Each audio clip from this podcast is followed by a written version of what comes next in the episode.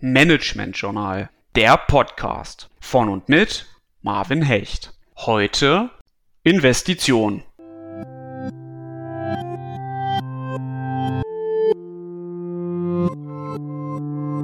Oft werden die Begriffe Investition und Finanzierung in einem Atemzug genannt. Für den Laien mögen sie weitestgehend dieselbe Bedeutung haben.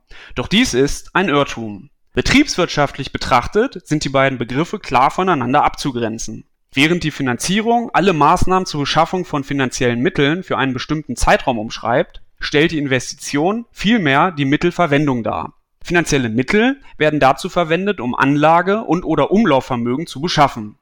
Eine Investition beginnt immer mit einer Auszahlung und strebt einen Nutzen für das Unternehmen an. Grundsätzlich unterscheidet man zwischen objektbezogenen Investitionen einerseits das heißt materielle bzw. immaterielle Investitionen und wirkungsbezogenen Investitionen andererseits, wie zeitpunktbezogene Investitionen, Reinvestitionen oder auch Investitionen mit Rationalisierungscharakter.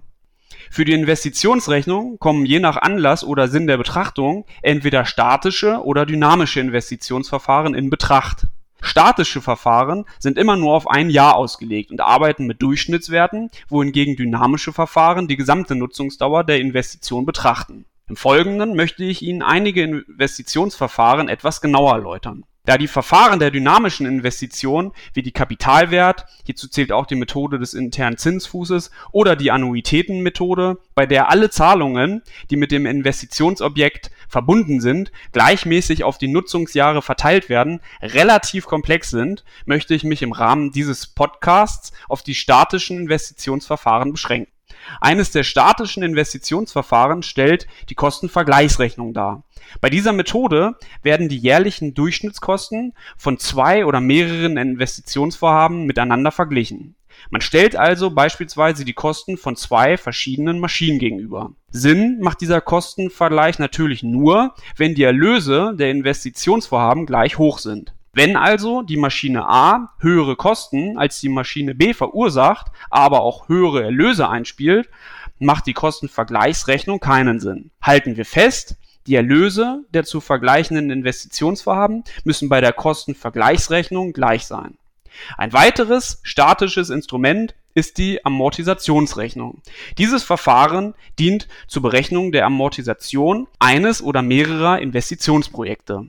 Die Amortisation bezeichnet den Zeitpunkt, an dem ein Investitionsprojekt seine Anschaffungsausgaben refinanziert hat. Stellen wir uns hierzu ein Beispiel vor.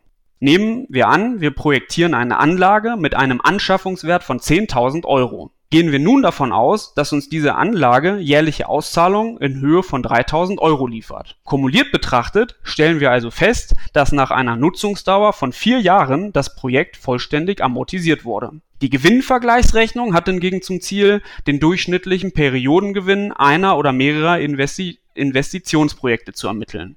Im Vergleich mehrerer Projekte ist logischerweise das Projekt am vorteilhaftesten, welches den höchsten Gewinn erzielt. Die letzte Methode, welche ich Ihnen vorstellen möchte, ist die Rentabilitätsrechnung.